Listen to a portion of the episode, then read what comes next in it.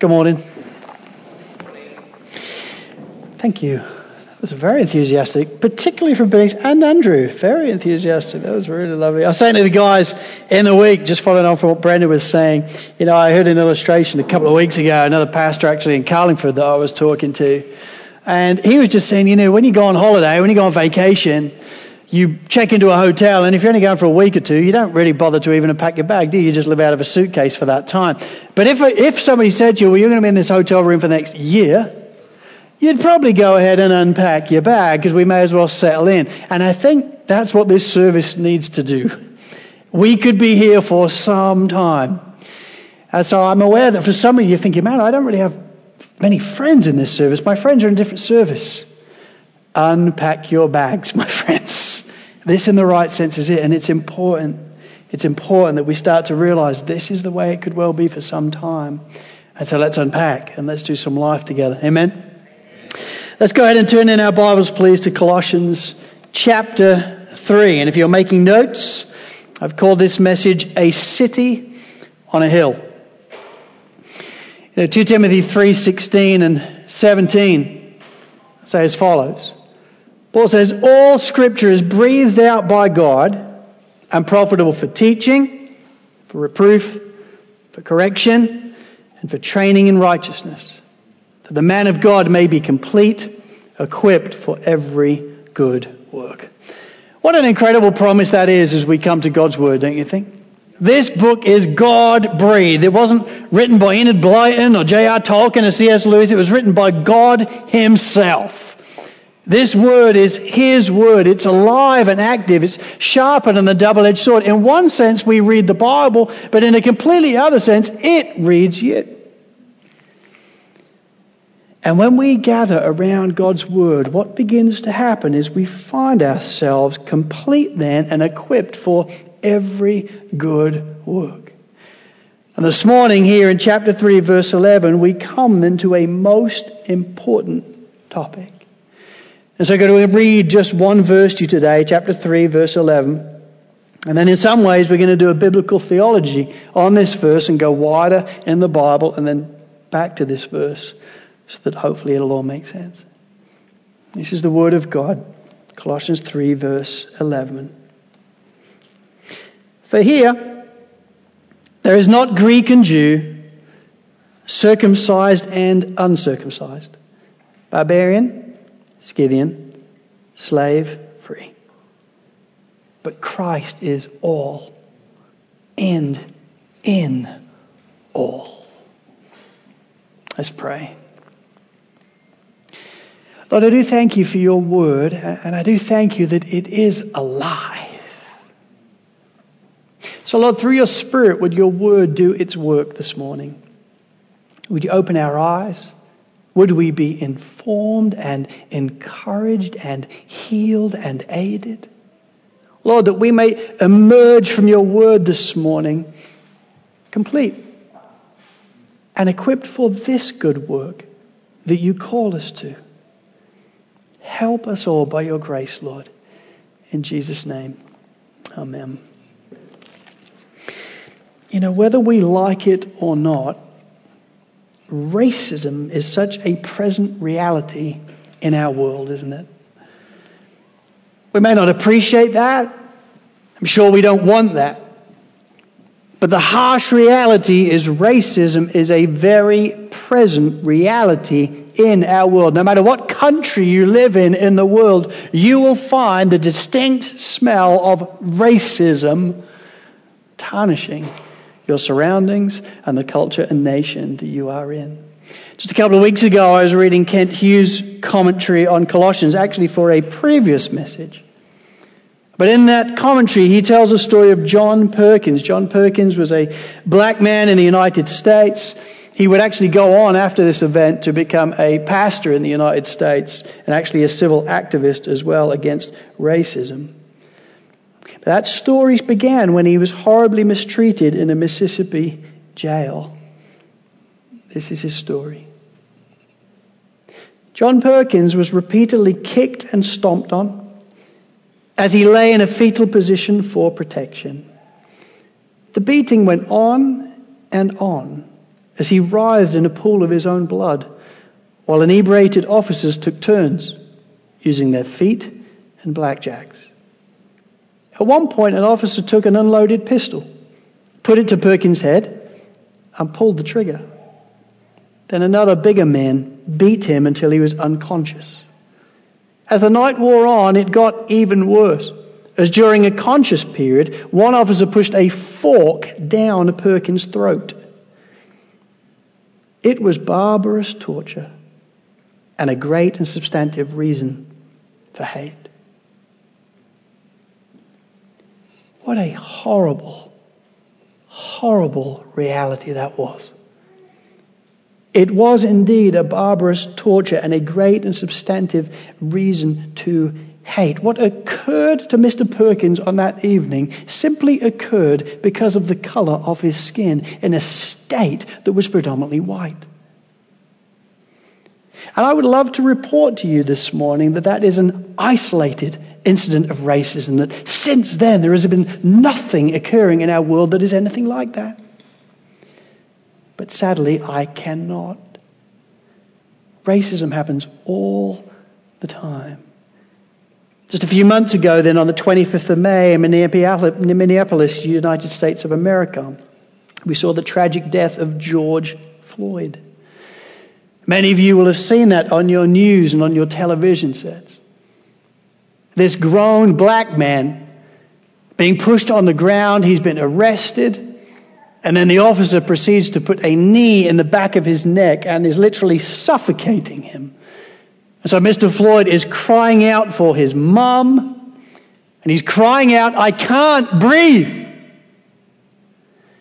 And that officer just proceeds to crush his neck and he kills him. He suffocates him.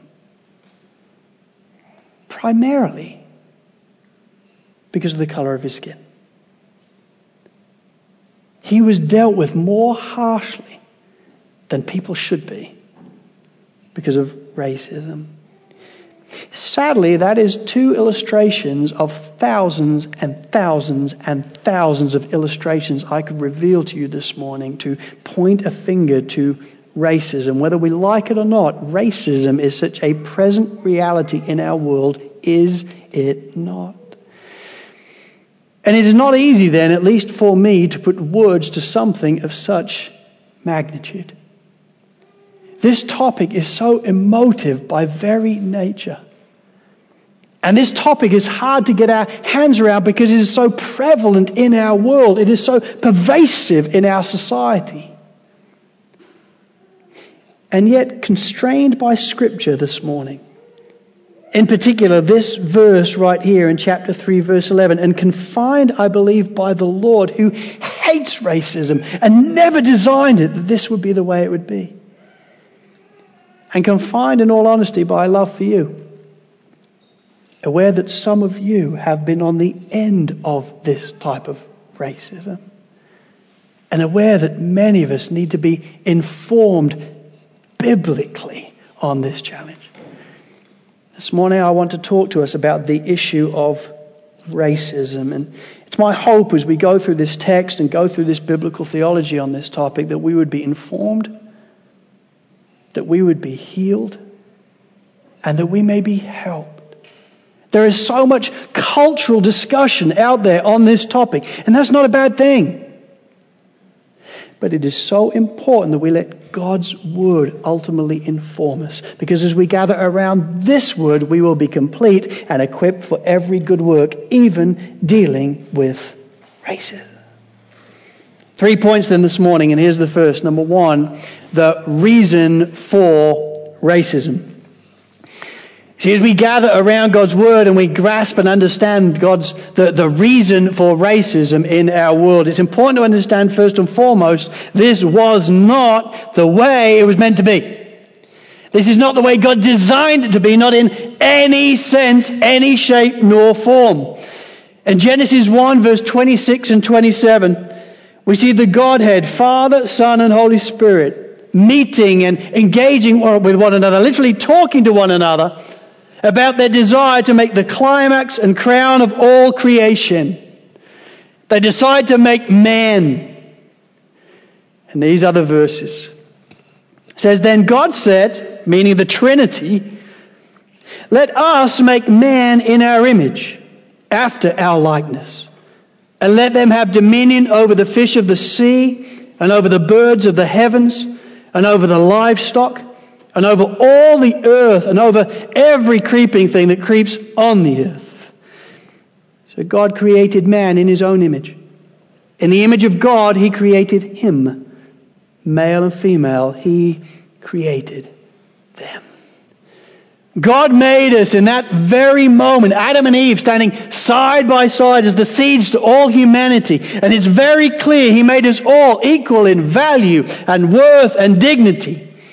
No matter what race we would go to be a part of, no matter where nation we'd be born, no matter the color of our skin, He designed it deliberately in His righteous glory that as we reflect the rich tapestry of the Trinity, He would make us all equal in value and worth and dignity before Him. See, correctly understood, those verses leave no room for sexism, do they? No room. Because both man and woman alike are equal in value and worth and dignity before the Lord. Because each one is needed to reflect God as an image bearer of God Himself. It's not about girl power. It's not about manpower. It's just about reflecting together the glory of God. Correctly understood, these verses likewise leave no room for classism.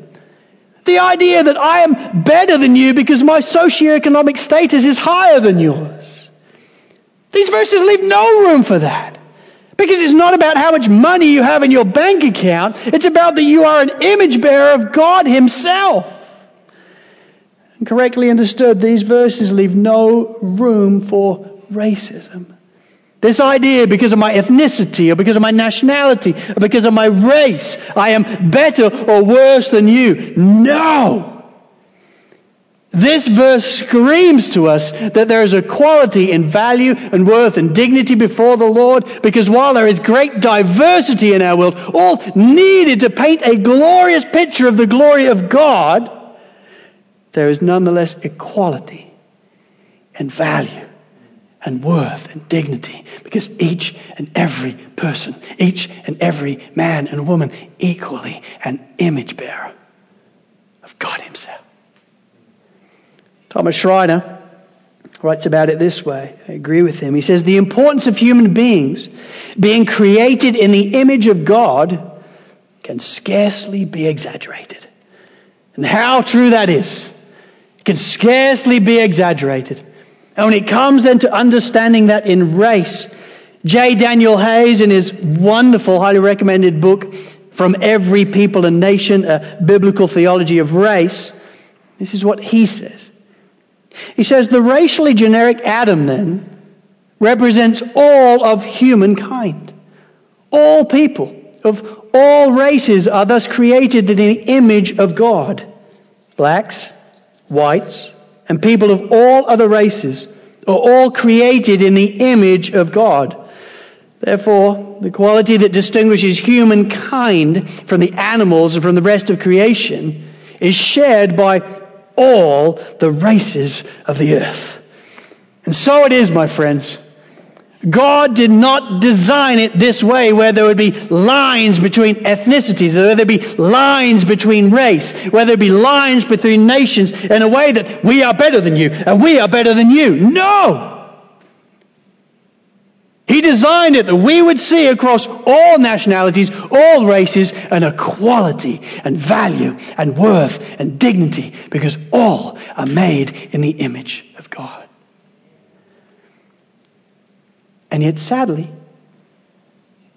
the wheels have come off that somewhere, haven't they? Sadly, not, that's not the way our world speaks. Somehow, something has gone dramatically wrong.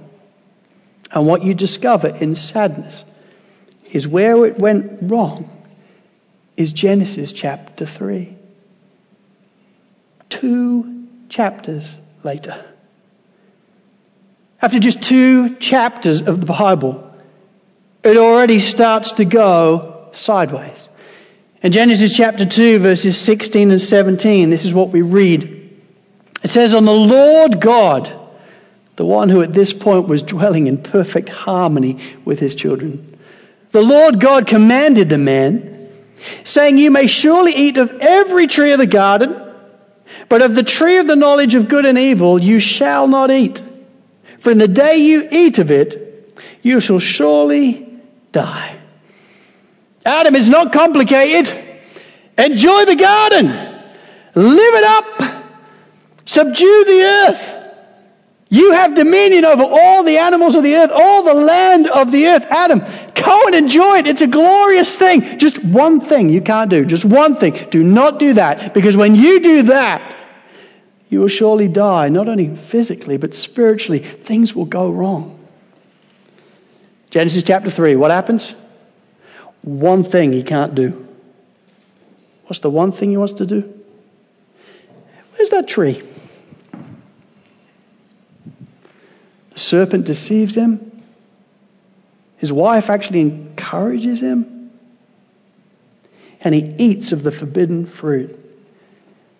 And as he does, sin comes into the earth. And in that moment, my friend, the wheels completely turn off. Because in that moment, two great things happen. Number one, in that moment, hostility and enmity between God and man begins. There is a wall of hostility between us and God. It's illustrated by the fact that in that moment, God takes Adam and Eve and He drives them from the garden. He puts them out of His presence. He can no longer just dwell with them in unity and joy and grace. There is a wall of hostility between them now because they are objects of His righteous wrath due to the consequence of their sin. And the rest of the Bible, if you pay attention, is all about how we get back in the garden. How we get back into a relationship with God. For first and foremost, then, the consequence of our sin is the erecting of a wall of hostility between man and God. But that's not all that happened. What also happened in that moment is a wall of hostility went up between man and mankind. There was not only hostility between us and God, there was hostility between man and man, and man and woman, and woman and woman. In a moment, through the illustration of sin and through the presence of sin, a wall of hostility came up between different kinds of people. Very quickly, then, sins like anger and wrath and malice begin to be seen. Know where the first murder is in the entire universe? Genesis chapter 4. Four chapters into the Bible. And Cain brutally kills Abel. Why? Because he's irritated with him, he's jealous of him, so there's wrath and anger. There's a wall of hostility between them. And so there's wrath. And there's murder. And then there's sins like slander and gossip and lying begin to take place. And then very quickly in the opening chapters of the Bible, we see sins like sexism and classism and racism already begin to rear their heads. Romans 3:23 then we read for all have sinned and fallen short of the glory of God. Everybody. Ever since Adam gave forth that original sin in truth and in sadness, we have been following suit ever since. Listen, friends, when none of us are above this. There are the seeds of sexism and classism and racism and lying and anger and malice. There are seeds of all those things in all our pockets. We've been following suit ever since. And my friends, this is important because when it comes to understanding then where racism has come from, our culture says things that I don't believe are true. Because in all reality, my friends, the original sin is not the transatlantic slave trade of Africans, nor the Nazi German Holocaust of the Jews, nor the stolen generation of the original owners of this land. Horrific and wrong and abhorrent though all those things are, they are not the original sin. The original sin is Genesis chapter Three.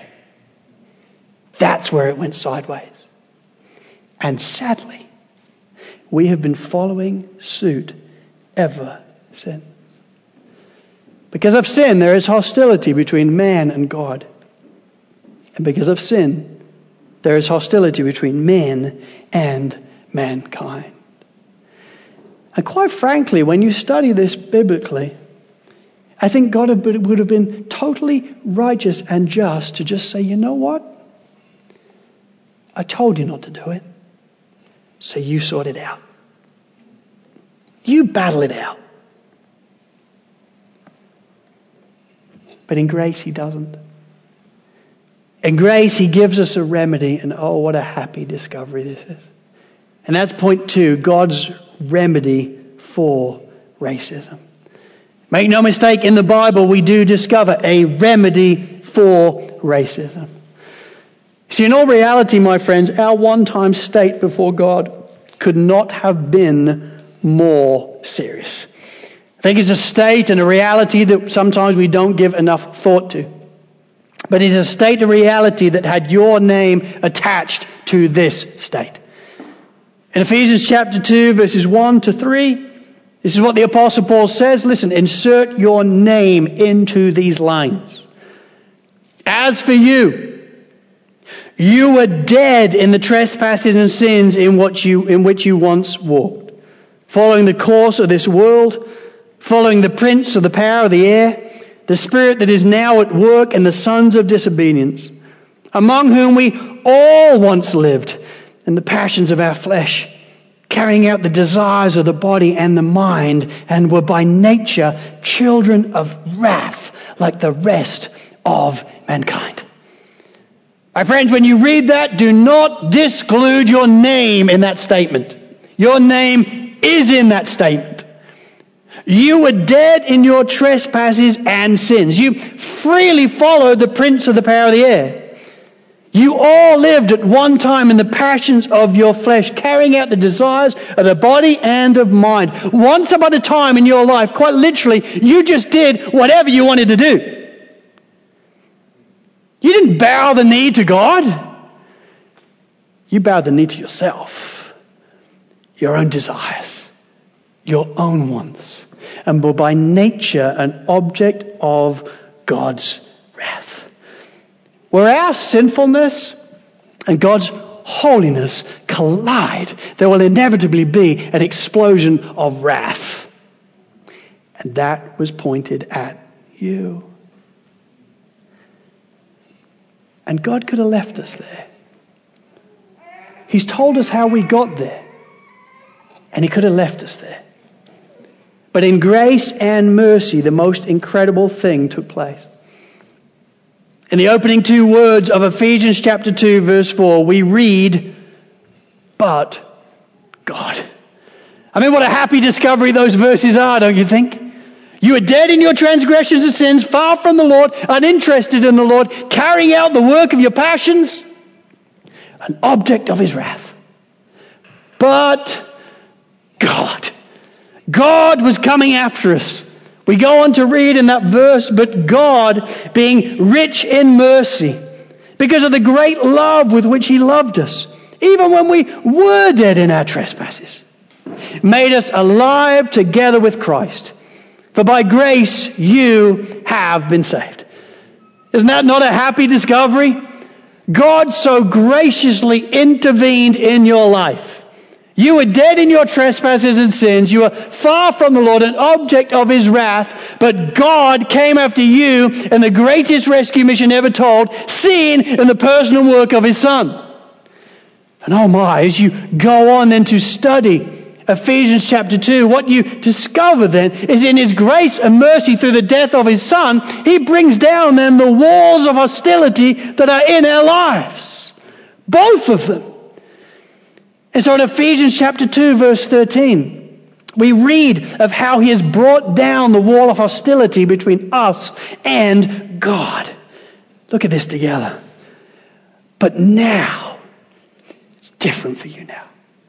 But now in Christ Jesus, you who were once far off have been brought near by the blood of Christ.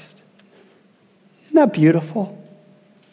In the natural, there is a wall of hostility between you and God, and in of yourself, you can't get back over it. But God in His grace sent forth His Son, and in a moment through His death, He breaks down that wall. boom, it comes tumbling down. As you put your faith in the Lord Jesus Christ, you are then forgiven of your sin and reconciled to God, even adopted into his very family. It's staggering grace, but the wall of hostility between you and God has now been gone. It has been smashed and removed. But that's not the only wall that came down. Because what you discover is the wall between you and others has also been torn down. Chapter 2, verse 14, Ephesians. He says, For he himself is our peace. Now he's looking out at the church and saying, Hey, listen, this hostility between you and God has been dealt with, but he is, he's our peace. For he himself is our peace, who has made us both one and has broken down the dividing wall of hostility. Isn't that amazing? In the natural, there will be divisions between people everywhere divisions on race, divisions on culture, divisions on ethnicity. But not in the kingdom of God, there is not. In the kingdom of God, the wall of hostility has been torn down, torn down between you and God, and torn down between you and others. Now we are all one in Christ, one body. See, the primary remedy then for racism, first and foremost, my friends, it is Christ. He is the remedy. He's the one who alone in a moment can take out a heart of stone and put in a heart of flesh. He's the one who in a moment can tear down these walls of hostility on race and culture and ethnicity and say, I'm joining you now. It's different now. There is great diversity, but within that diversity, there is unity in the splendor of the gospel of Jesus Christ. Here, it is different. The ultimate remedy to racism is our Savior and King. He's not only supreme in personhood, He's not only supreme in creation, He's not only supreme in the church, He is supreme in God's remedy for racism. He is the ultimate answer. And incredibly, then, in a secondary sense, the secondary remedy for racism is Christ's church. It's this. It's this. That's what Paul tells us in Ephesians 2, verses 19 to 21. It's profound. He says, So then, you are no longer strangers and aliens. That's what it used to be like when there were wars of hostility. But not anymore. Now you are fellow citizens with the saints and members of the household of God, built on the foundation of the apostles and prophets, Christ Jesus himself being the cornerstone, in whom the whole structure, being joined together, grows into a holy temple in the Lord. What Paul wants them to see is listen, it's different for you now. You used to be in aliens and strangers to one another. There were walls of hostility between you, walls of culture and race and color of your skin. There were all sorts of walls, but not anymore. Now in Christ, you are fellow citizens with the saints and members of the household of God. And what God is doing then, by His grace and for His glory, He is taking you one stone at a time, one brick at a time from different languages and nations and colors, and He's building you together into a temple for Him. Indeed, He's building you together into a city on a hill. And a city on a hill that will indeed be a light to the nation.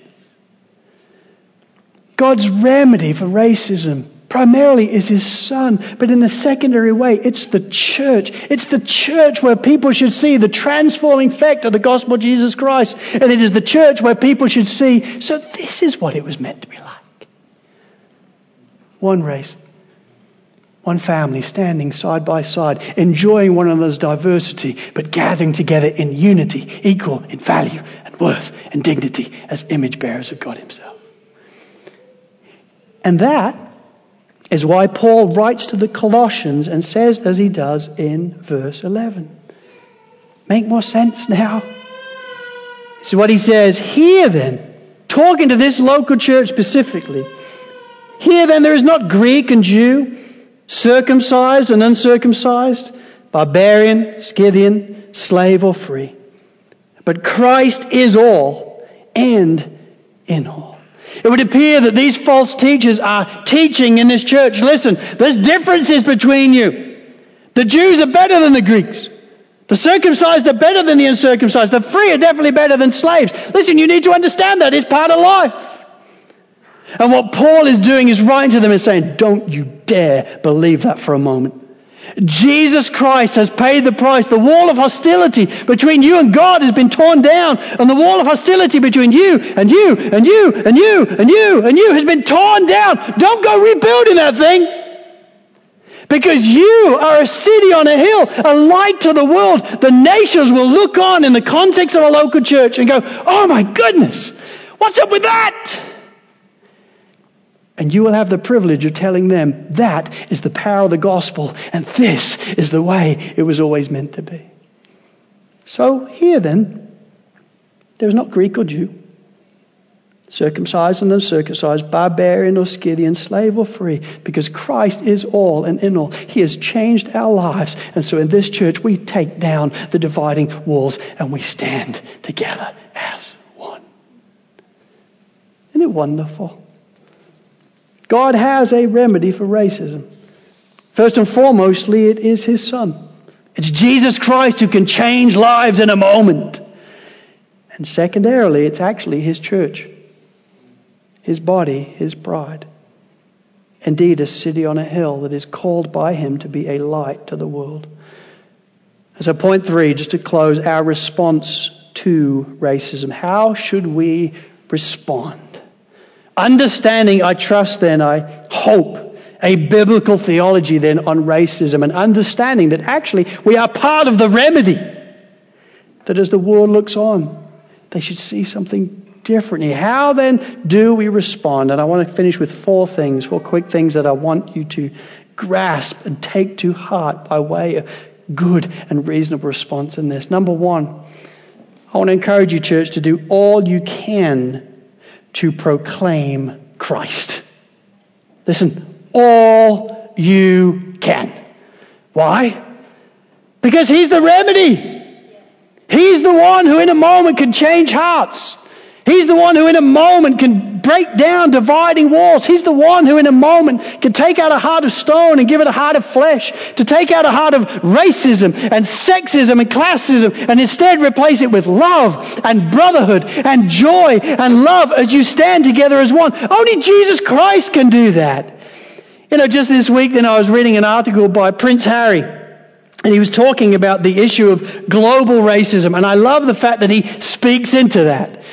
But his remedy was in effect, we just need to get in a big room and we need to talk more about it. And as we talk more about it, I'm sure it'll go away. I wish it was that simple. But given the reality of indwelling sin, given the reality of initial sin, I don't think just talking about it will affect it. Why? Because we're all sinful before the Lord and there are walls of hostility between us whether we like it or not. So what's the remedy? Jesus! He's the remedy. He is the one who can change lives. No wonder then Paul says in Romans 1 verse 16, for I am not ashamed of the gospel, for it is the power of God for salvation to everyone who believes. Everyone, even the most racist person you've ever met, Jesus Christ can change his heart in a moment. The walls of hostility can come down and his life or her life can be changed forever. Christ is the ultimate remedy to racism. So, number one, do all you can to proclaim Christ. If you are passionate about seeing racism come to an end, which I trust you are, here's what you need to do more than anything else proclaim Christ with everybody who will listen. Because he's the one who can change life. Number two, do all you can to display Christ. See, as we've already seen by now, the local church is God's city on a hill, a light to the world. It's as we operate as a local church without lines of race and ethnicity and cultures, and we gather as one, standing side by side in the gospel, that the world gets to see something really different. So we need to do all we can to display Christ. You know, one of my favorite chapters of the Bible is one that I mentioned last week. It's John 13. And a moment where Jesus, as King of Kings and Lord of Lords, as creator of the earth, wraps a towel around his waist and gets on his knees and washes the disciples' feet. Staggering.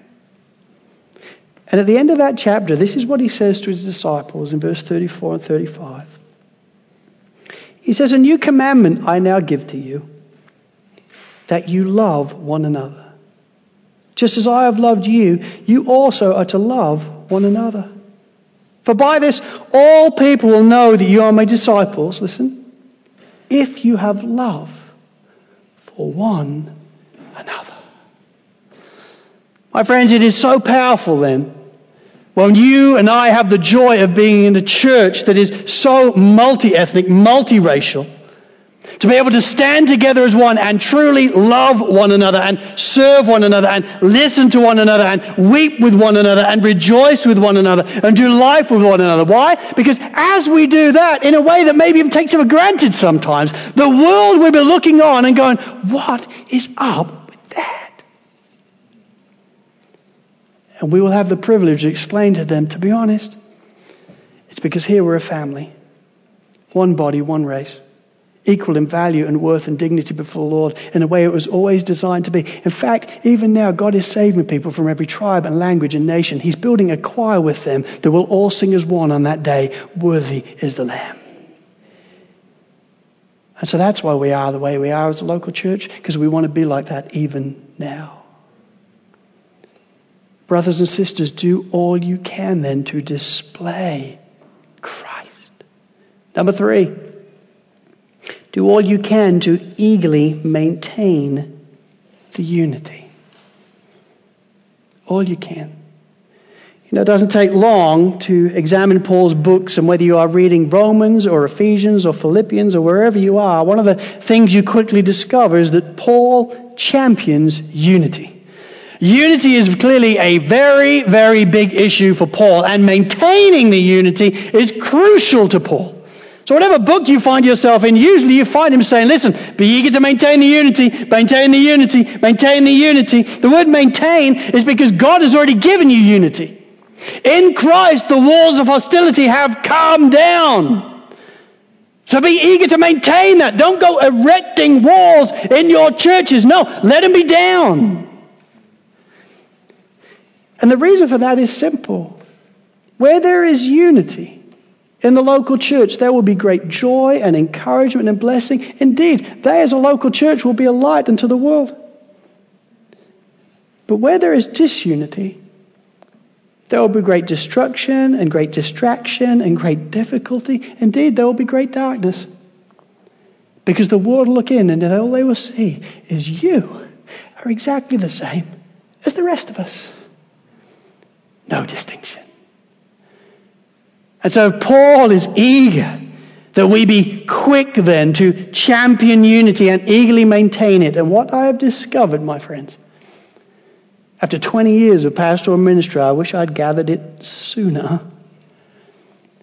But what I've discovered is to eagerly maintain the unity takes the crown of love that he's talking about in verse 14. Verse 14 of Colossians, he says, And above all these put on love, which binds everything together in perfect harmony. It's the crown of the wardrobe. It's the crown of the royal wardrobe that he's given us to wear on our heads as we seek to do life with one another. And if we are going to eagerly maintain the unity together, what that means more than anything is profound leaning in love towards one another. You know, with that in mind, a few months ago, I reached out to some of our people of colour in our church over the death of George Floyd. See, to start off with, I hadn't grasped that any would be, would be personally and specifically affected by his death. I was naive. And in kindness, some folk reached out to me to explain to me that actually some individuals had been very affected by that. I was unaware.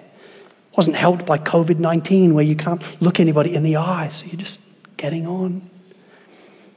And so I pulled together a Zoom call, and a number of folk were very kind and very gracious to give me their time. And what I discovered during that evening is, is simply this that you just don't know what you don't know. As a white guy, I have never experienced racism in my life. And I had no clue. And so as I spent the evening just asking questions, I was one doing much talking, I'm just trying to listen and understand. And talk to some of our folk about how the situation with George Floyd had landed on them. And, and what is it like to be black in Australia?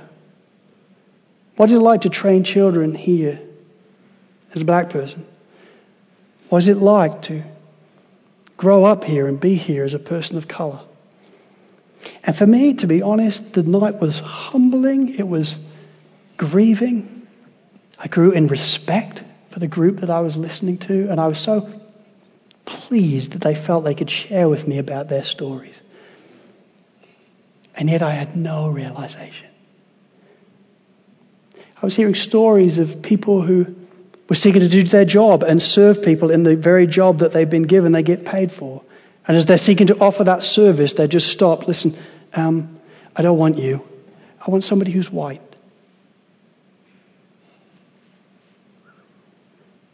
Stories of men and women going into meetings, high level meetings, and finding that as they walked in the room, other people would see them and they'd just turn their back on them and carry on talking. And maybe if that happens once or twice, you would think, well, maybe it's just a coincidence. But when it begins to happen again and again and again, or you're on a bus or a train, and you notice this whole carriage is packed. I mean, there's, this whole thing is heaving. Every seat is taken apart from the one next to me. And again, maybe it happens once or twice. You think, well, maybe there's something wrong with the seat, but eventually you realize maybe it's because of my color. And I was grieved by what many of our brothers and sisters actually experience, even right here in Australia. After that, I was speaking to some of our Asian folks, our Chinese folk, just particularly following up with them about how it's been for them in light of COVID 19, allegedly the Chinese virus. And it was so sad again to hear about how they'd been abused for this, how they'd been told to go home. Some people even seriously on the end of abuse, concerned of physical harm as people are running towards them, shouting at them to get out. My friends, you simply don't know, I believe, what you don't know. And so here's what I want to encourage you to do. In a desire to eagerly maintain the unity right here in Sovereign Grace Church Sydney, I want to encourage you then to work hard then in love to find out about the worlds of those who are different from you. Take the time to understand what it's like to be in their shoes. Don't just assume that you know. I assumed. I was wrong. In love, being eager to maintain the unity, I believe, means leaning in and asking questions. And my friends, if you're here today and you are asked a question, please don't not tell them the truth. Because they don't know what they don't know. And this is we all share about the realities that I think we'll grow in understanding for one another, we'll grow in respect for one another, and quite frankly, we'll grow in unity as we understand one another's world so much more. And then number four, just finally to close, I want to encourage you wherever you where you have been on the receiving end of racism. I want to encourage you to do all you can to forgive those that have so clearly sinned against you. Now, listen, I'm aware that as I say that, it could appear cheap. Because I'm a white guy from the United Kingdom who's never experienced racism. But I want to finish then by taking you back to the story of John Perkins. Because his story is he was beaten to a pulp in that Mississippi jail. Doesn't end there. And these are his words, his own words of what happened to him later that night. He says, As I lay in my bed that night, the Spirit of God worked on me, and an image formed in my mind of the cross with Jesus Christ upon it. And it began to blot out everything else in my mind. For this Jesus knew what I had suffered. He understood and he cared because he too had experienced it all himself. This Jesus, this one who had brought good news directly from God in heaven, had lived what he preached. Yet he was arrested and falsely accused, like me. He had been through an unjust trial and then faced a lynch mob and got beaten. But even more than that, he had been nailed to rough wooden planks and then crucified. Crucified like a common criminal. For at that crucial moment, it seemed to Jesus that even God Himself had deserted him. The suffering was so great. And yet, as He looked out at the mob that had lynched Him, He didn't hate them. He loved them. And therefore prayed for them Father, forgive them for they do not know what they are doing. For his enemies hated, but Jesus forgave. And I simply could not get away from that reality. then he says this And on that bed, that night, full of bruises and stitches, God made that reality true in me as well. And I felt strong again. Isn't that beautiful? In that moment, aware of how much he had been forgiven by God himself. And how much the example of the one he gave his life to was one of being falsely accused and beaten, even crucified. And yet, tone was one of forgiveness to them. He decided that he wanted to follow Jesus and be like him and forgive them. And in that moment, he felt strong again. My friend, unforgiveness will just create bitterness and anger and wrath and malice in your heart. It will eat you up from the inside out.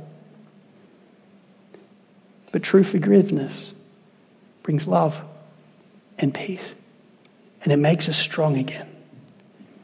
So if you have been on the end of racism, do all you can to forgive those who've so clearly sinned against you.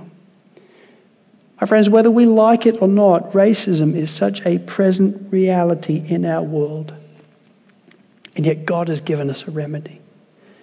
Primarily, his name is Jesus. He's the one who can bring down the walls of hostility in our lives and in our world. And secondarily, it's Christ's church. It's what we have right here a city on a hill that should never be hidden and a light to the world. So may we be that church. Let's pray.